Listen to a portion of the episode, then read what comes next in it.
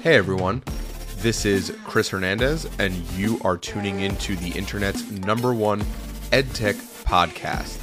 Now, snack on these edified bites. Hello, and welcome back, everyone.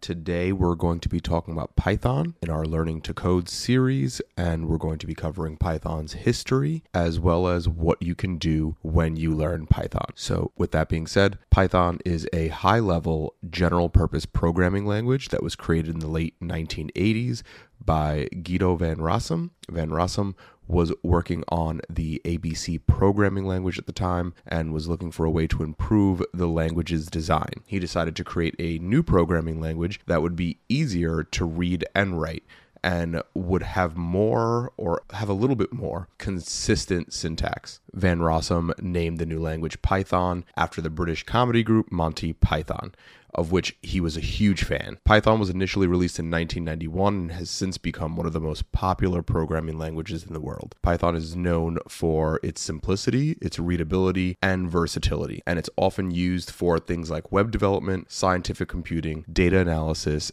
and artificial intelligence, among other things. Python has a very large and active community of developers who contribute to the language's development and improvement. Since 1991, Python has undergone several major revisions since its release. The last major version was Python 3, which was released in 2008 and introduced several new features and improvements. Python is still constantly being updated and improved and is widely used and supported by a variety of industries and organizations. Now, with all that being said, let's touch upon some of the other things that you can do with Python. For one, we've already mentioned web development, so Python can be used to create web applications and backend systems. Uh, there are tons of frameworks and libraries available for Python that make it easy to build and deploy web applications.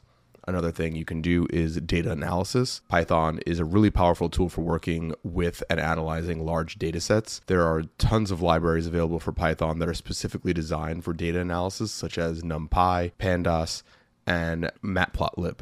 Python can also be used for scientific computing. It's actually widely used in scientific and technical fields for tasks such as numerical simulation, data visualization, and machine learning.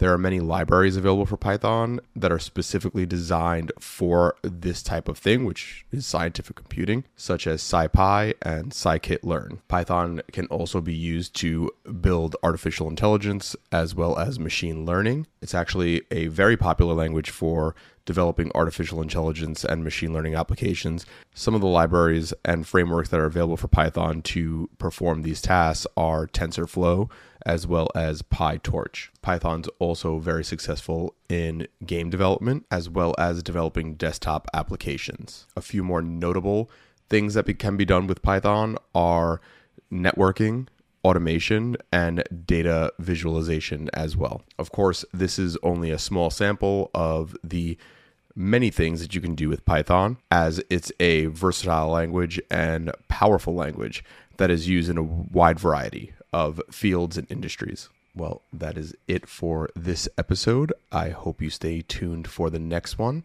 as we continue our journey about learning about different programming languages as well as their uses so that you can start your coding journey properly. We'll see you next time.